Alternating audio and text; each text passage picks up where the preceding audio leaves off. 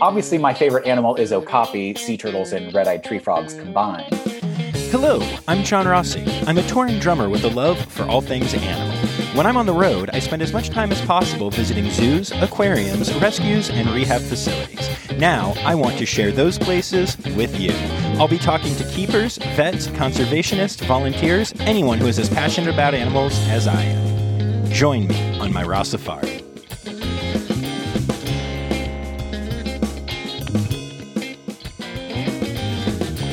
Hello, hello, hello. Welcome back to the podcast that I only seem to be able to make when I should be sleeping, the Rossafari Podcast. You know, it's funny. I don't know if it's just something from being a musician and coming up in a scene where I would be gigging until 2 in the morning, then have to break down the drums and drive home, or what, but I'm almost incapable of working regular hours. Honestly, I think the hardest thing about making this podcast is trying to work with zookeeper schedules. Many keepers are waking up around the time I'm heading to bed most nights. And I don't know what it is, but I never feel more creative than at around 1 to 2 o'clock in the morning. I cannot tell you how often I'll try writing an intro like this at 9 or 10 p.m. and just stare at my screen. But then 1 a.m. hits and my fingers start typing like they are possessed.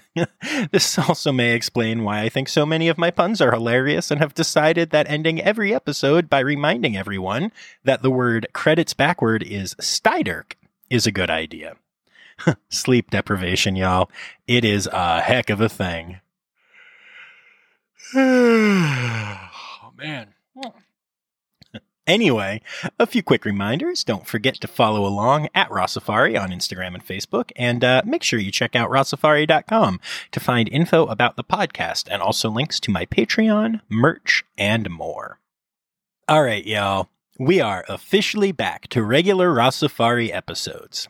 I do hope you enjoyed Rossafari Around the World, the bonus episode, and Rossafari After Dark. And if you haven't checked those out yet, please go ahead and do so because they are awesome. Um, and I had an absolute blast doing all of those. That said, I think I have found the perfect guest for the transition back to our regularly scheduled program. As you know, most of our episodes are focused on people who work in the zoo field, while the remainder are focused on people who work in the conservation field though admittedly there is always a lot of overlap. Today, however, I'm bringing you a guest who is actively working at both a zoo and with an incredible conservation organization. Lucas Mears is the Conservation Program Officer at both the Jacksonville Zoo and Gardens and for the Okapi Conservation Project. Now, I feel like every single person listening to this podcast just had one of two reactions. You either said, Yes, I love okapis, or you said, What the heck is an oak appy, or whatever he just said? Because that's the thing about okapis. They are the ultimate if you know, you know animal. Most people have never heard of these amazing animals, but it is impossible to not love them if you have heard of them. So, what is an okapi? Well, the interview goes into a lot of detail about that, so if you don't know, you'll find out soon enough. If you do want to Google a picture first, though, that's spelled O K A P I. Okay, so I know you're either really curious or really excited, or both, right now. So, without further ado, here is my interview with Lucas Mears of the Jacksonville Zoo and Gardens and the Okapi Conservation Project. All right. So tell me who you are, where you work, and I know we're getting two places this time, Yes. and uh, what you do there. Uh, my name is Lucas Mears, and I am the Conservation Program Officer at the Jacksonville Zoo and Gardens, and I am also the Conservation Program Officer for the Okapi Conservation Project. I play uh, two roles in my in my professional life. And yet you only get one title. That's, Yes. You know? Well, I guess technically it's Conservation Program Officer for the zoo, and then just Program Officer for Okapi, but it makes it too complicated. So I just I just add the and I like the title Conservation. It just sounds Yeah, you, you want to have conservation in there. When I program doing- officer is just too general. Yeah, definitely. Yeah. And conservation's so important. It opens up a lot Exactly, of conversations, exactly. I'm sure. Yeah. Yeah. Um, I've been trying to figure out what to call myself since I started this, and I, I've just gone with conservation educator because Yeah. podcaster just makes it sound like I sit and, you know, talk about stuff. This is Yeah. at least important stuff. So It's more specific Yeah. and more directed. Yeah. yes, exactly. definitely. Love love it. Awesome. So um, let's start off at the zoo. And um, so tell me what you do as the conservation program officer there. So um, before COVID, I know we now think of things as pre-COVID, during COVID, and post-COVID. But pre-COVID, uh, my main job responsibilities at the zoo uh, are to implement our conservation strategy, enforce our conservation strategy, making sure that conservation is a part of every aspect of the zoo. Uh, and one program that I've really been working on is really getting our staff involved in field conservation, whether that's um, having them go out into the field and work on protecting an endangered tree species locally, or sending them over to Kenya to uh, volunteer with the Grevy's Zebra Trust on Grevy's zebra population counts. Um, it's really trying to connect our staff uh, to our mission of conservation and really get them um, it really connect them with the mission of the zoo and really understand why we're working at a zoo and really get that basis of conservation.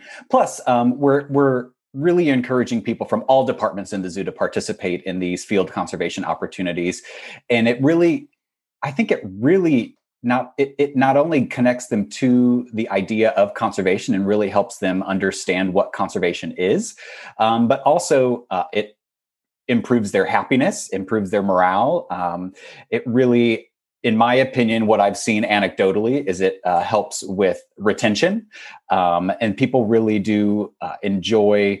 Um, going out into the field. And it shows that the zoo's really investing in them too. And so that's kind of a, a big movement that I've been trying to do at the zoo, uh, along with the rest of our staff in the conservation department.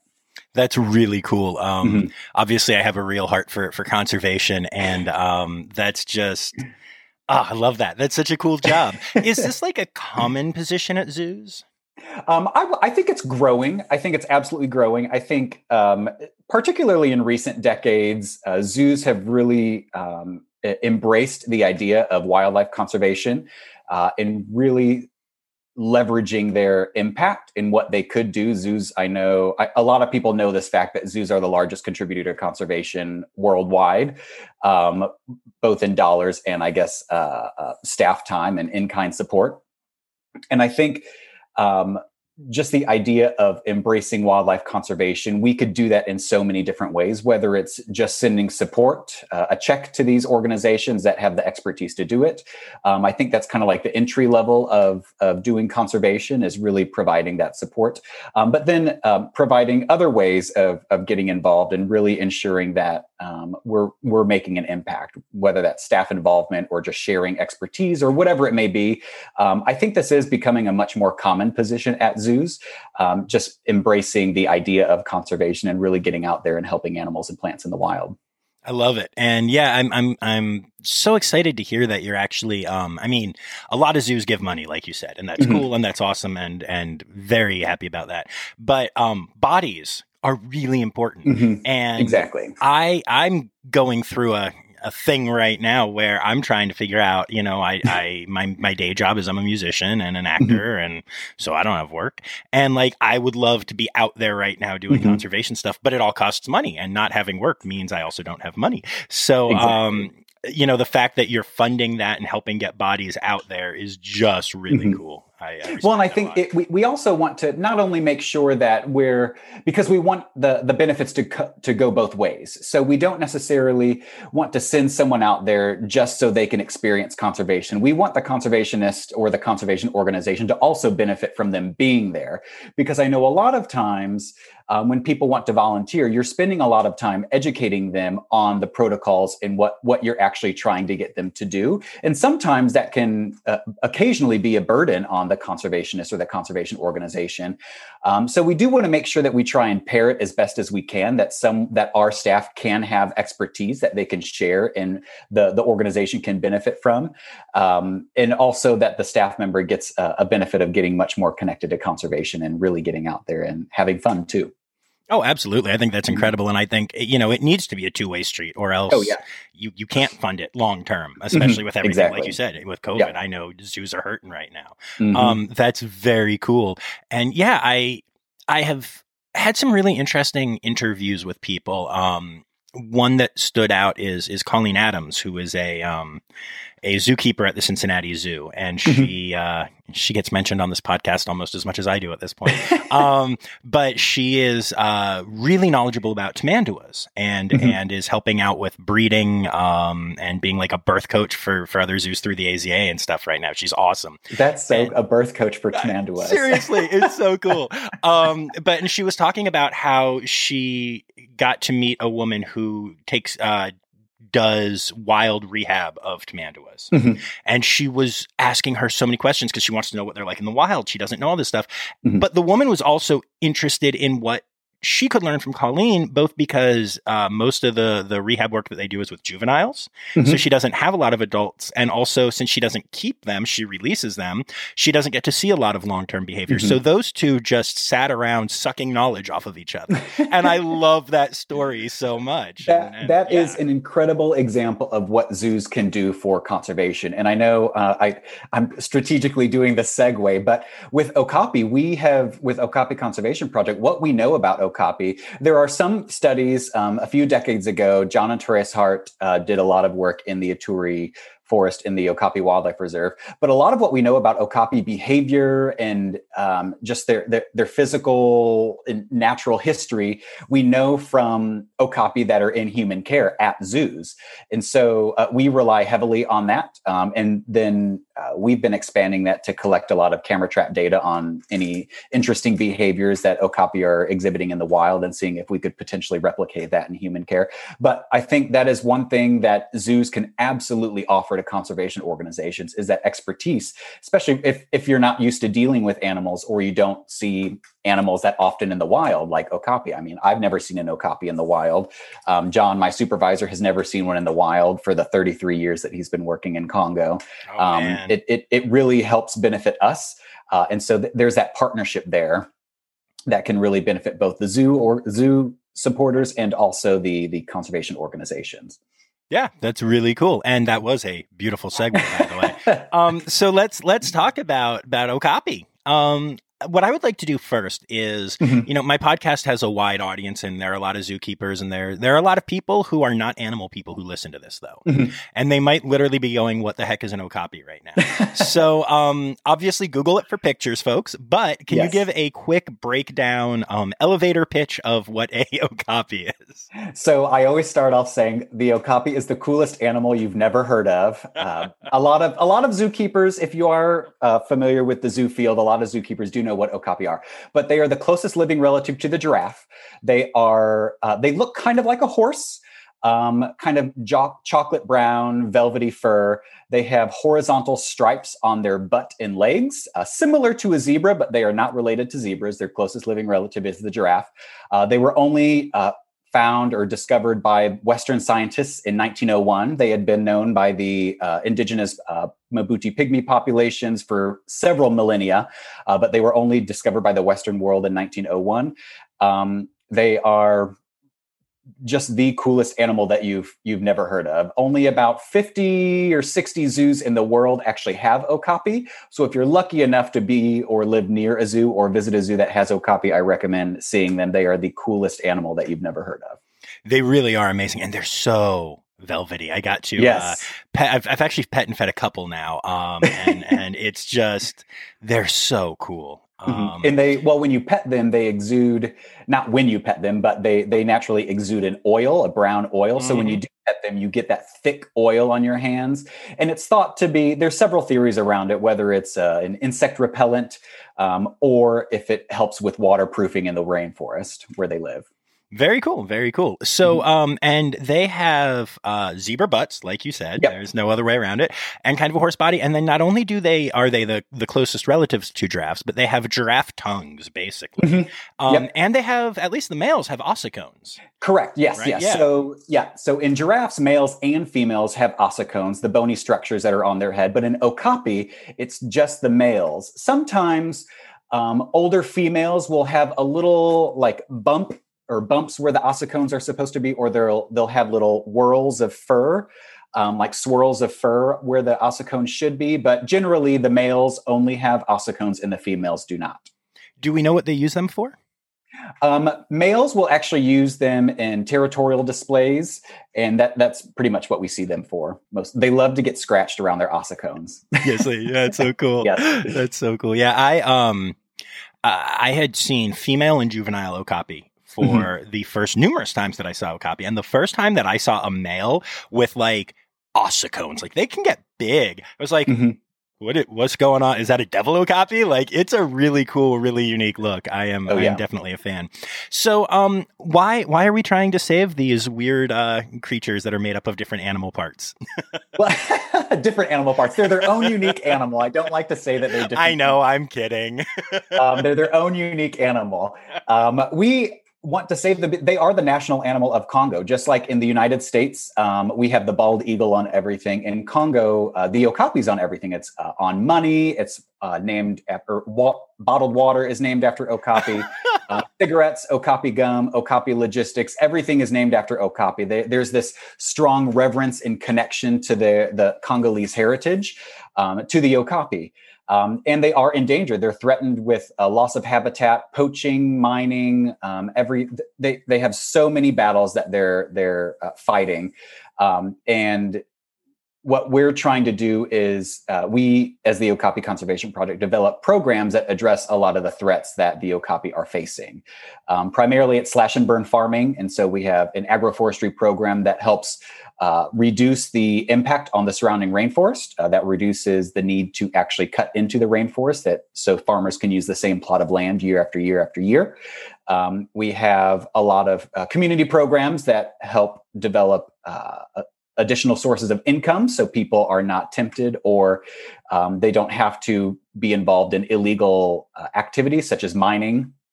Um, and then um, with poaching, okapi aren't, at least in the Okapi Wildlife Reserve, they aren't direct targets of poaching, but they are considered bycatch sometimes in some of the metal snares that are out for other animals, and they will they will become susceptible to to to snares, metal snares in particular. Um, there are some recent reports of okapi being poached in other parts of their range, um, but we're though that is relatively new information that we're still not sure where specifically it's coming from or why it's being done. And so I know that there are some organizations that are looking into that. Okay, cool. And and tell me what y'all are doing to to help save the okapi. So yeah, we have um, programs in agroforestry that reduce the need to uh, enter into the forest or cut down forest for farmland. Um, we have a bunch of reforestation projects where we actually have nurseries to grow um, trees, and then we give them to kids to uh, reforest abandoned plots of land. We also give them to farmers to help um, with crop rotation and nitrogen, the nitrogen fixing plants to put nitrogen back into the soil to increase their crop yields um, small um, opportunities to generate income, particularly for women, uh, because if you are bringing money to the table, you have a stronger voice in the community, and women tend to be much better planners um, and think uh, long term effects of the impact of conservation and protecting the forest. So we have uh, inc- income generating uh, opportunities for women a lot of education programs, particularly with the younger kids. Um, we go into schools, not during COVID, but pre COVID, we went into schools and um, developed a lot of uh, lesson plans for a lot of the teachers around the reserve. Um, but in the COVID times, we've been doing a lot of uh, reports via radio broadcasting and educational materials uh, via radio because radio is the main source of news, information, and entertainment in the region. Um, people don't have TVs, but everyone has a radio, and that's how uh, we can really disseminate information to a wide range of people. And then we also support the Institute in Congo for the, Con- the Conservation of Nature, ICCN.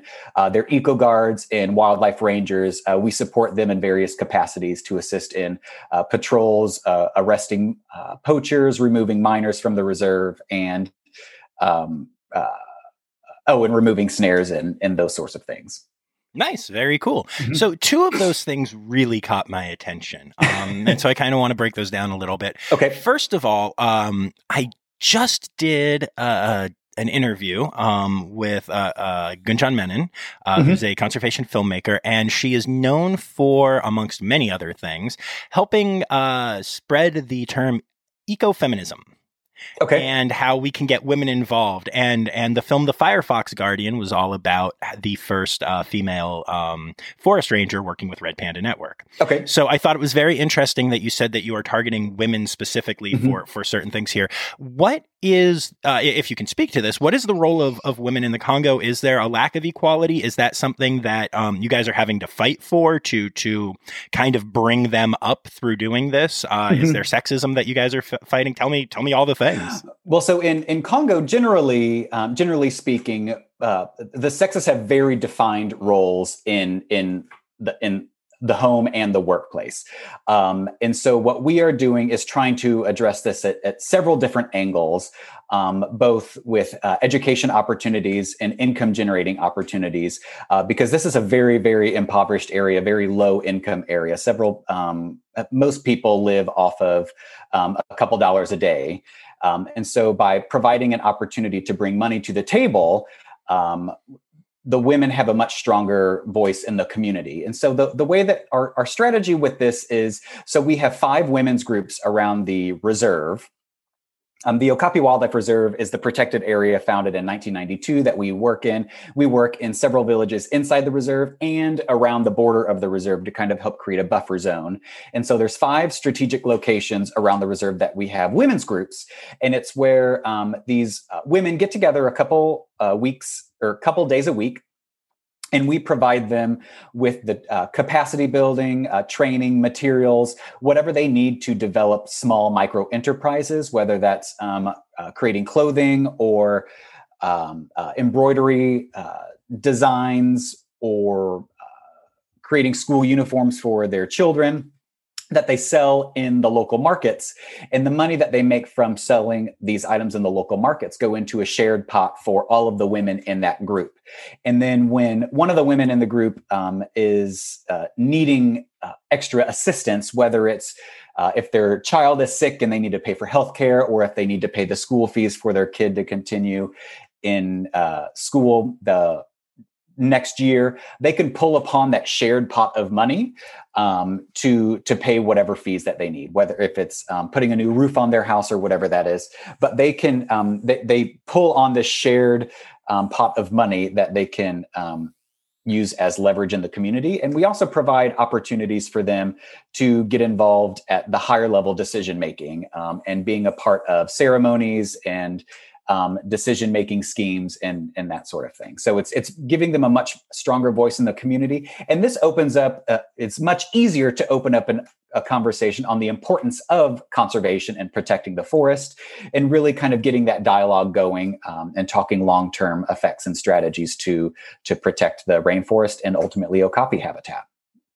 That's that's so amazing. One thing that I never expected when I started learning about all of this good old conservation stuff, um, mm-hmm. especially mm-hmm. out, out in you know in situ conservation, is how much conservation organizations are actually working to protect people yes. change culture in a positive way and yeah. to eradicate sexism and poverty mm-hmm. and all. I am blown away by all of that. If it's you think so about cool. it, it's um, we we we work with the mission of protecting the animals or the plants or environment, whatever we're working to protect.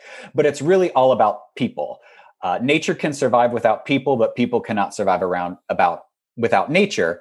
Um, and really, it's people that are usually the issue, um, whether or not they know it. And so I think it's really working with people and finding alternative sources of income that have a, a, a smaller impact on the environment. Um, what it, at the same time of improving their livelihoods because that's what we are really wanting to do is if, if we can improve their livelihoods uh, and reduce their impact on the forest we're not only helping them but we're also protecting the forest at the same time. And so really conservation is working with people and that's something that i've learned my several years in conservation. Before i always just wanted to work with animals and um, a lot of zookeepers want to work with animals and a lot of people that are interested in conservation want to work with animals but you really need to have um, uh, an, an, a, mo- a much more broader understanding of the purpose of conservation and understand that you're going to be working with um, people to implement a lot of these these actions and ideas. Yeah, that's that's really cool. Um, and then the other one that really stood out to me was was radio. Man, that's uh, oh, yeah. that's crazy to think about how just you know, how different the world is for people there than it is mm-hmm. here. So, how do you go about creating radio? And and what do you guys do? And and how do you get it broadcast and all that good stuff? So um, we have very expert educate. I'm not the radio expert, but we have very um, uh, expert uh, people that coordinate all of these radio programs. And so we typically pre record them and then we'll play them. We actually buy radio time. That's something that we raise money for to buy radio time to actually be on the radio.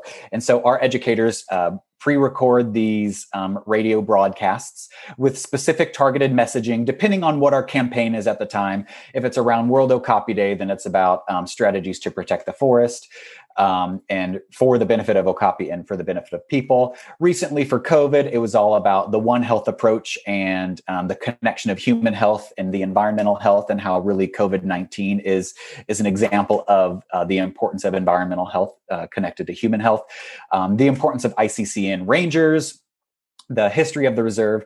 Um, so they develop all of these broadcasts, and they do have the radio equipment in these five uh, we work primarily in the five areas. Same with the women's groups, but we also work with five radio stations in those same villages. Those are where our hubs are.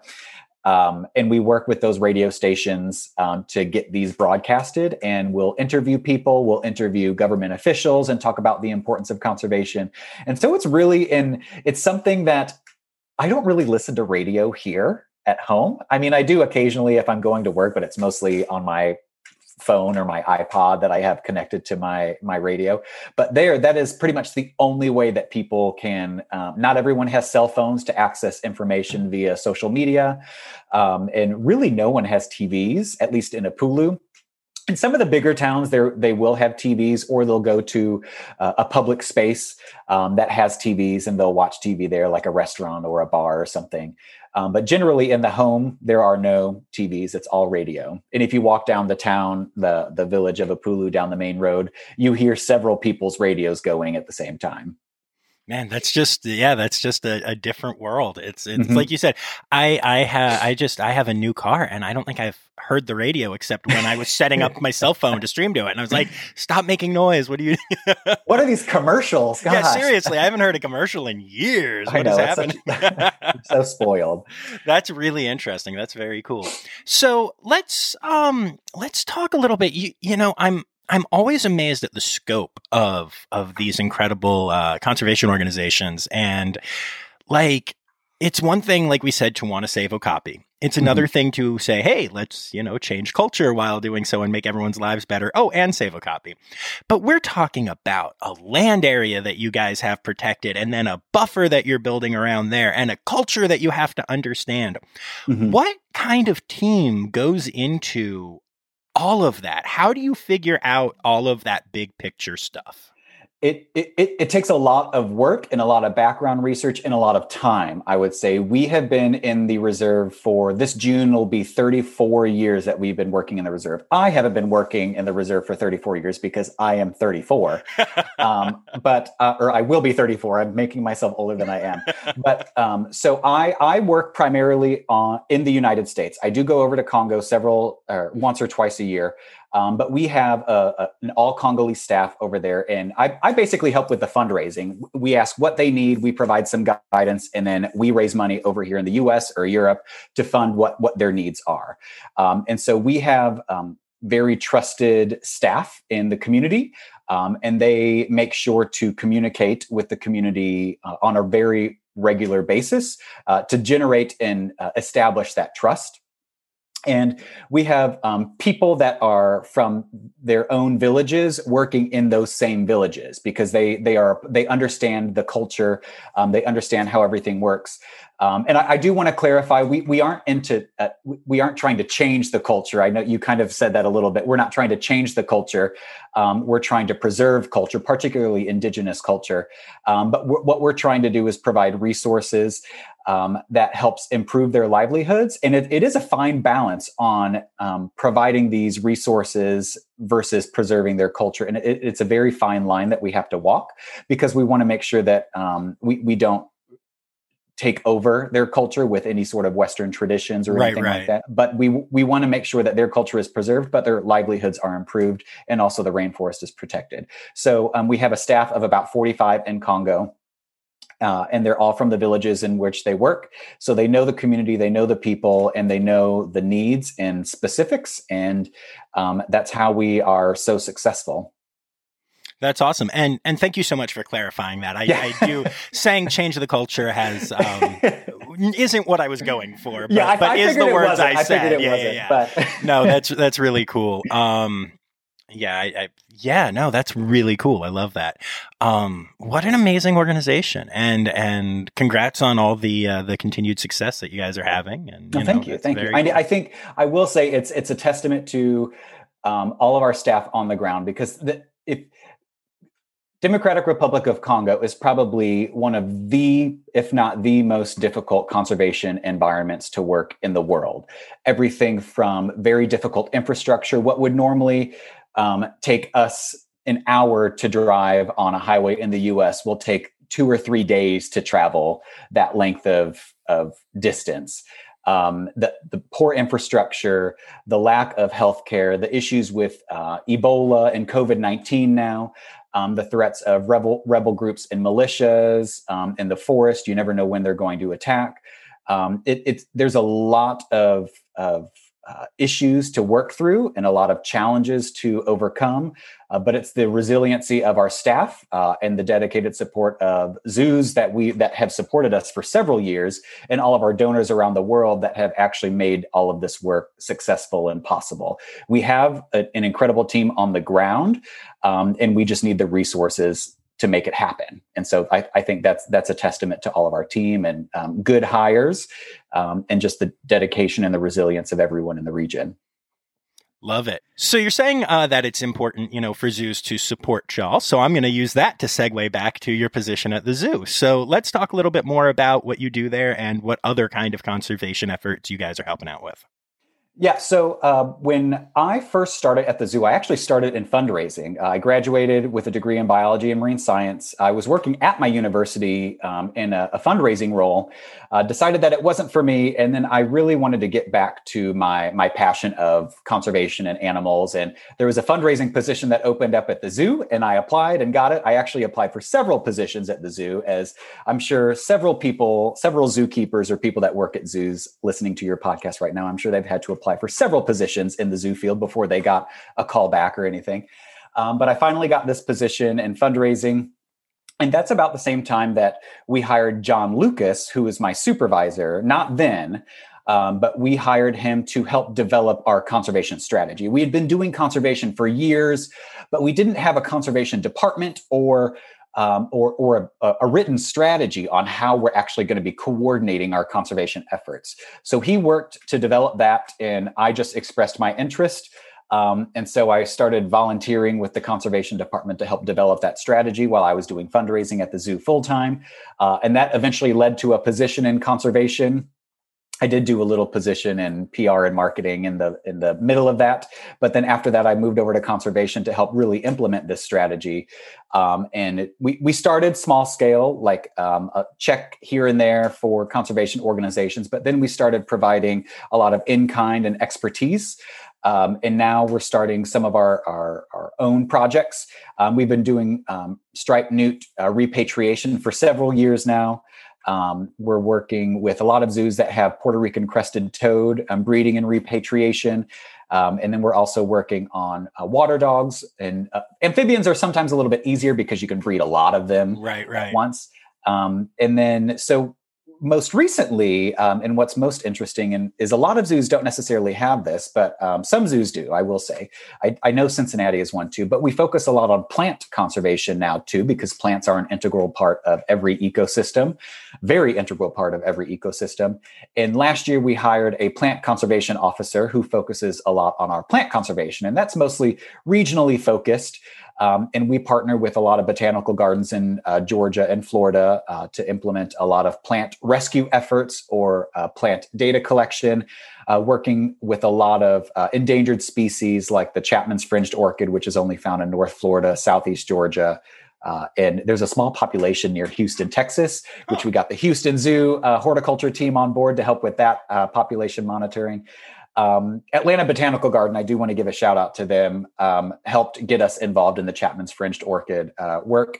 Same thing with uh, Torreya taxifolia, which is the most endangered uh, conifer in the United States. It's only found in a small pocket just uh, west of Tallahassee, Florida. And then we work with several other uh, Florida species um, that are that are very cool and charismatic species actually um, that are that are uh, really cool. But we've really uh, expanded our plant conservation efforts um, alongside of our, our wildlife conservation. Very cool and very important. I, uh, yet again, another thing that I have learned while doing this is just how important saving plants is because I can walk past any plant and not give a darn about it. Prettiest flower in the world, and I'd rather look at the bird that's across, you know, from it. But um, yeah, it, it really matters, and it's it's all one big ecosystem, and we're all mm-hmm. a part of it, and that's very cool. I love that. Love that. Um, now I understand that you have a different role at the zoo while COVID is happening. So yes. tell me about being a zookeeper. So uh, yes, so um, I will say that I am very, very fortunate, and my heart goes out to a lot of people that were significantly affected uh, professionally because of COVID. I've been very fortunate that um, the zoo did not have any layoffs um, or furloughs for any of our staff. Um, what we did instead was um, I have actually been redirected and reassigned uh, to provide a lot of support to our animal care staff. I'm still doing the Okapi uh, conservation work. Uh, I have enough time to do that. And then we are slowly transitioning to do a lot more um, uh, zoo conservation work. But because uh, our budget was frozen, there was very there was no travel that we could do going into the field. Um, we couldn't really send a lot of support. We did um, uh, fulfill a lot of written contracts as far as conservation support. Um, but I have been redirected as a keeper. Um, and that this has been since March 2020. I will say that um, I don't want to do it my whole life. I have so much more respect for zookeepers and everything they go through. Oh my gosh, it's it's it's a lot. Um, but so I, I started in um, our area three is what we call it, mammals area three. So I primarily work with um, all of our Florida native species. Um, and then I did occasionally work with um, uh, some diet preparation with some of our, our primates, primarily our gorillas, um, basically a helping hand wherever needed. So we have uh, a manatee critical care center. And so I care for the manatees every Monday and Tuesday. Um, and then I uh, do occasionally work with uh, pudu, which is not a Florida species, but it's in our Florida area. That's a long story. Sandhill cranes, turkeys, coyotes, all that stuff. Um, I did uh, assist with um, bears for a while, but I think they took me away from that because I accidentally shifted the bears together. Oh, uh, that was was everything okay? Doing, uh, everything was okay. Okay. okay. Um, but I'm sure if every I think every keeper has a story of them shifting animals together when they shouldn't have shifted the animals together. Um, that was a, a, lesson learned on the the job. and yeah, so I don't shift bears anymore. I primarily stick with manatees and turkey and sandhill cranes. Uh, and I did do a, the occasional diet prep for gorillas. For a short bit, I did have the opportunity to work with Okapi in Rhino, primarily just cleaning um, cleaning their their uh, uh, inside enclosures and um, their their holding yard outside and that sort of thing. I didn't actually do any trainings. We did significantly reduce. Well, I don't think we did any trainings of animals during um, uh, the the the really height of COVID, at least in the beginning, just because we weren't we weren't sure of what animals could contract it. So we basically right. just cut all of our training. Um, so we really weren't working with the animals that much, but um, I did a lot of cleaning. Yeah, that's that's a whole big that's a that's a big part of keeping, no doubt, yes. no doubt. Yeah. Oh yeah, uh, I will say that it's that Yep, I know I said this, but it's not what I want to do for the rest of my life. I'm happy to have a job and I'm happy to support. And I do, I think what one uh, unintended benefit of this is I've developed very strong relationships with a lot of zookeepers. And so in, in the conservation department is it's under animal programs at the zoo. Um, but with the exception of of really trying to get keepers and other staff out into the field, I really didn't have much communication with the keepers uh, as often as I would like. So this has provided a huge opportunity for me to really understand keeper schedules, any um, any any challenges that they face, because I know um, timing and um, scheduling and that sort of thing is a little bit of a, an issue with trying to get staff out into the field for some of my conservation programs. So that has enlightened me a lot on some of the challenges that we could hope to work through and address um, once post COVID happens and we can start getting people out in the field again. Um, but that's been one unintended benefit of this whole thing, is I've really, um, really um, started to appreciate and understand the keeper schedules and and the the the uh, specific routines that they need to to keep and manage in order to make make sure things run smoothly. Nice. That is very cool. Mm-hmm. You mentioned that there were no layoffs, there were no furloughs. Mm-hmm. Why did you have to get reassigned then? Uh, I think it has to do with because our budget is cut and there's no travel opportunities that sometimes it's it's a little bit difficult to implement the programs that we had been trying to implement before um, just because we want to make sure that um, we are shifting schedules. We're going to four tens four 10 hour days instead of uh, we're, we're trying to shift everyone's schedules to four 10 hour days and so that creates some staffing gaps um, and then when we went to COVID, we actually went um, to a two team system. We are no longer on the two team system, but that provided some staffing gaps that I had to help fill. Uh, myself and the plant conservation officer both helped fill.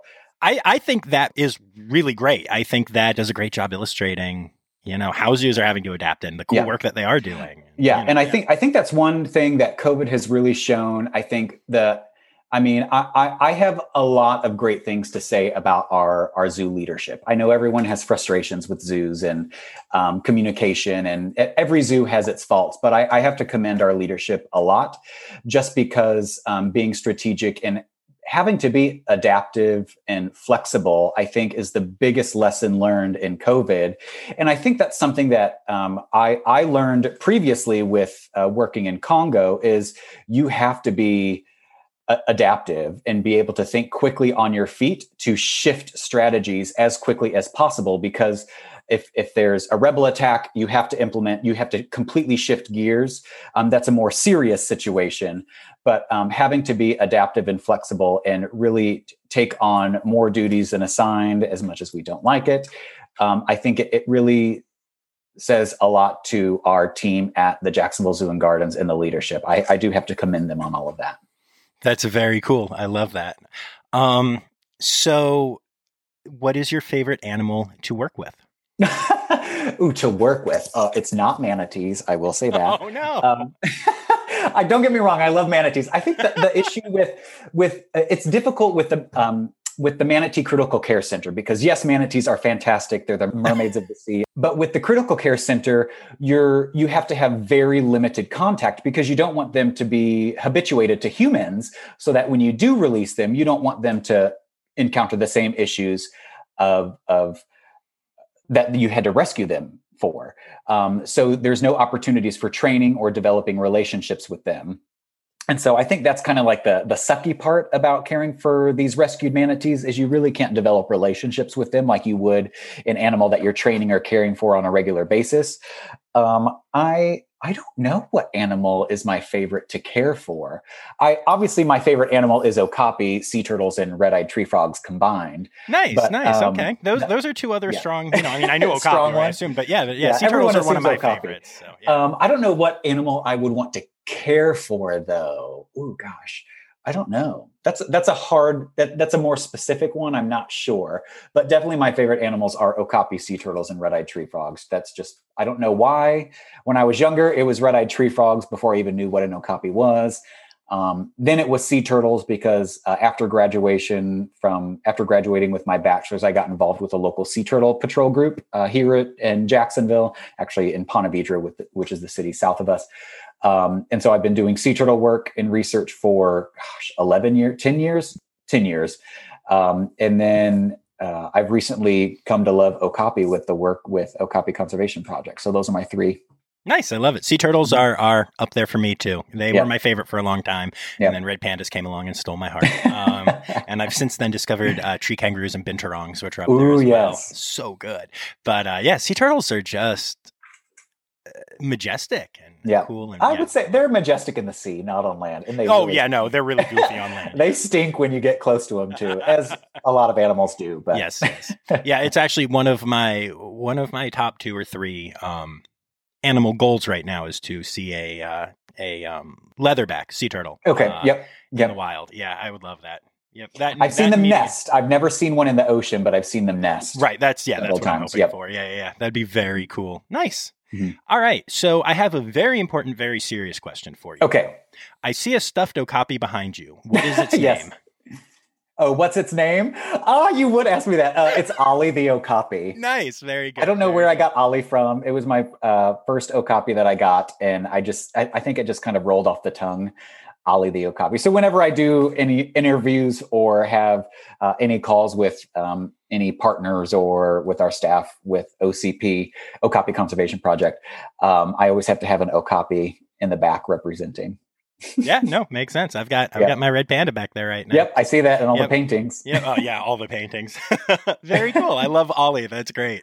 So, um, very cool. Uh, I tend to end my interviews by opening up the floor for any um anything you want to give a shout out to, and you've already done a few, and we're obviously Mhm. talking about O- Okapi Conservation Project. Um, Mhm. but if there are any other uh, conservation organizations or individuals who you are impressed by, or or anything, now would be the time to give them a shout out.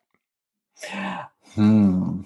Okay, I'm going to pause and think about this, and then you're going to have fine. to edit it together. I'm, I, I like Um, doing that. I, ooh, okay. Um, well, I, I want to give a huge shout out. I know I did this earlier in the podcast, but I want to give a huge shout out to everyone that has supported Okapi Conservation Project, whether it's um, just uh, in funding, if you've given a gift to us, or if it's just talking about Okapi, because that's one of the biggest hurdles that we have. And we addressed it in the very beginning of the podcast is that so many people don't know what an Okapi is.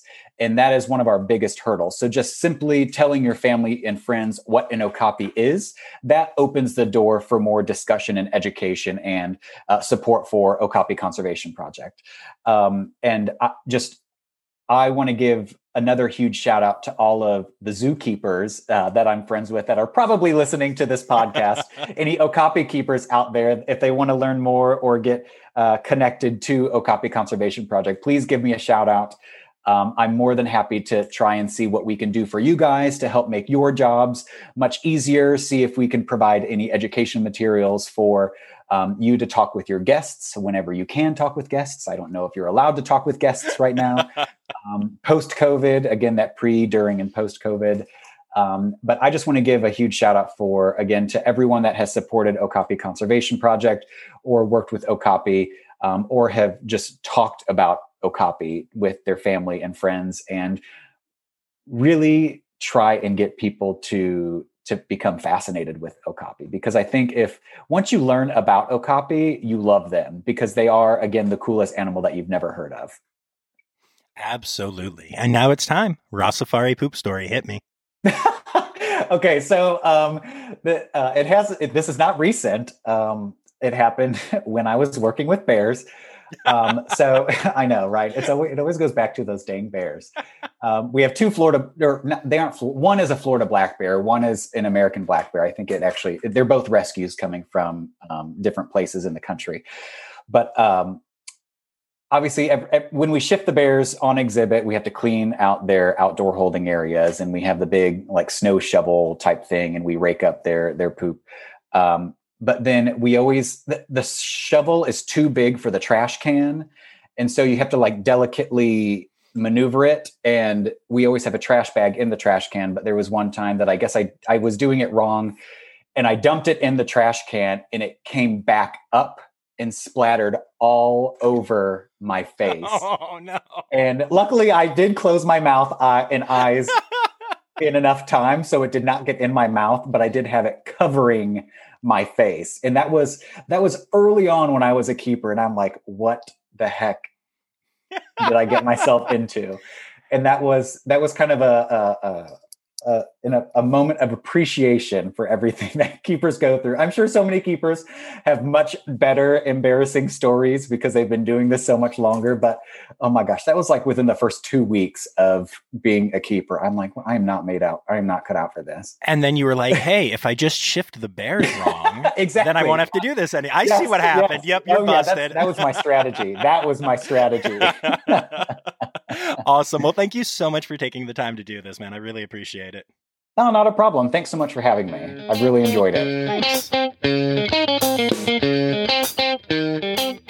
You know, one of my favorite things about this interview is the fact that Lucas both works at a zoo and works with a conservation organization outside of a zoo uh, in basically the same role and does such a great job illustrating how zoos and other conservation organizations uh, work together and interact and support each other and support our overall goal for animal conservation that drives this podcast and most of my guests and most of what is going on in in this world that that we're all in together. Um, I just I find that so fascinating.